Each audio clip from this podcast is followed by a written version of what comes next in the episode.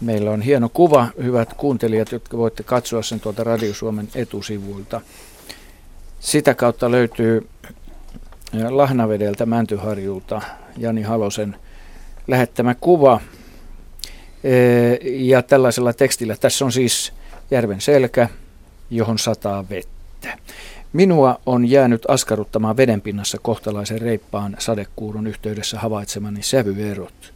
Järven pinna voisi kuvailla näyttäneen kuin kevätjäiltä, jossa tummempaa sohjoa on lauttoina sulan veden seassa.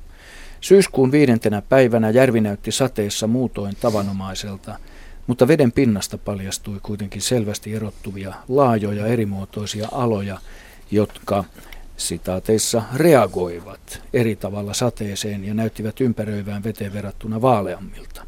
Ikään kuin sadepisarat eivät olisi onnistuneet jälleen sitaatissa rikkomaan vedenpintaa yhtä tehokkaasti näissä kohdissa.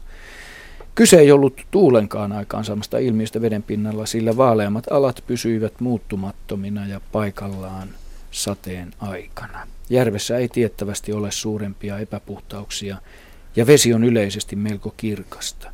Yksi vaaleammista aloista ulottui rantaan saakka, joten vedestä oli helposti todettavissa, että sen pinnalla ei silmämääräisesti ollut mitään poikkeavaa. Ei levää, polttoainevuotoja tai muuta sellaista. Liekö kaloilla ollut osuutta asiaan? Kysymysmerkki ja hymiä. Näin siis syysterveisin. Kiitos hyvästä ohjelmasta. Jani Hartonen Lahnavedeltä Mäntyharjulta kysyy. Tämä on, ensinnäkin täytyy sanoa, että tämä on kauniisti kerrottu tämä sanoilla, tämä sama kuva.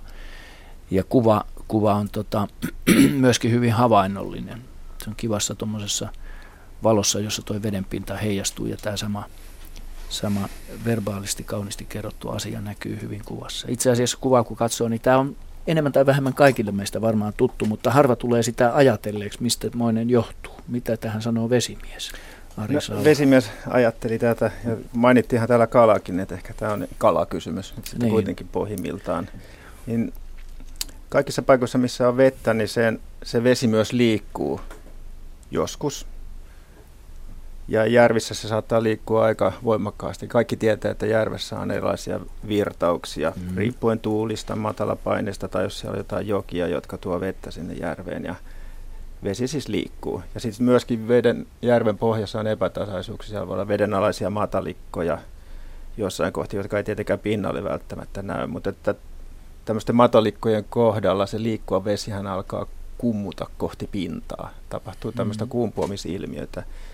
Ja tässä pinnan läheisyydessä sitten se veden pinta ikään kuin venyy, kun se alhaalta tuleva vesi virtaa kohti pintaa. Ja silloin kun tuuli tai vesipisarat rikkoo sitä vedenpintaa semmoisissa kohdissa, jossa se virtaus on heikompaa, niin, niin siinä näkyy nämä pisaroiden aiheuttamat aallot, mutta tämmöisessä virtaavassa kohdassa, niin ne ikään kuin venyy se pinta sillä tavalla, että ne pisaroiden aiheuttamat aallot ovatkin matalampia ja se näyttää sileämmältä se vedenpinta siinä kohtaa. Ja mitä sileämpi se pinta, niin sen paremmin se heijastaa taivaan valoa.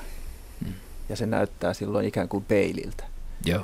Tämä ilmiöhän on joissa hyvin, missä vesi virtaa voimakkaasti jokialueella. Jokainen on nähnyt näitä tämmöisiä niin sanottuja peilejä jokivedessä, vaikka sataa tai tuulee, niin on tämmöisiä sileitä kirkkaita pintoja.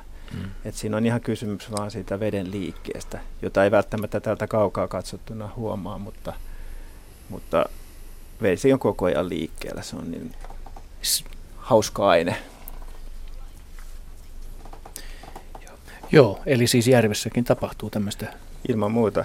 Tämmöistä veden liikettä, vaikkei tässä nyt ko- tuulta juuri olekaan. Ei, mutta siellä vesi liikkuu ja siellä on joku tämmöinen pitkänomainen matala harjanne vede järvessä tuossa kohtaa, mikä puskee sitten tai pakottaa sen virtaavan veden kohti pintaa ja aiheuttaa tämän ilmiön.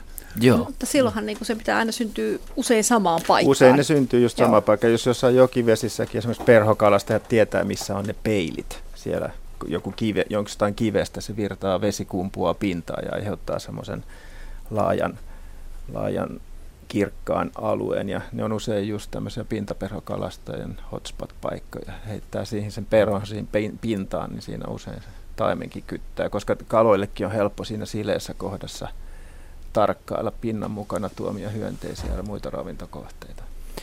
Tämähän on hieno. En muista, että me oltaisiin koskaan Ei, tämän meidän raadin historian aikana mutta itse käsitelty tätä, tätä kysymystä. En muista. Joo, mä olen Sä olet miettinyt tätä joskus, että mm-hmm. kun se näyttää niin pimeältä Joo. ilmiöltä, että kun miettii, että tuulee ja tuulee, mutta silti siinä on tyyni kohta. Mm. Joo. Tässä nyt on ihan sel- selvästi pääteltävästi, että tässä on jonkunlainen matalikko tuossa vähän matkan päässä, missä tuo poju on sen pojun takana. Niin, ilmeisesti kuulta. kyllä, joo. joo. Hyvä, kiitämme Jani Hartola kaunista kuvasta ja erittäin mielenkiintoisesta keskustelusta raatilaisia. Yle, Radio Suomi.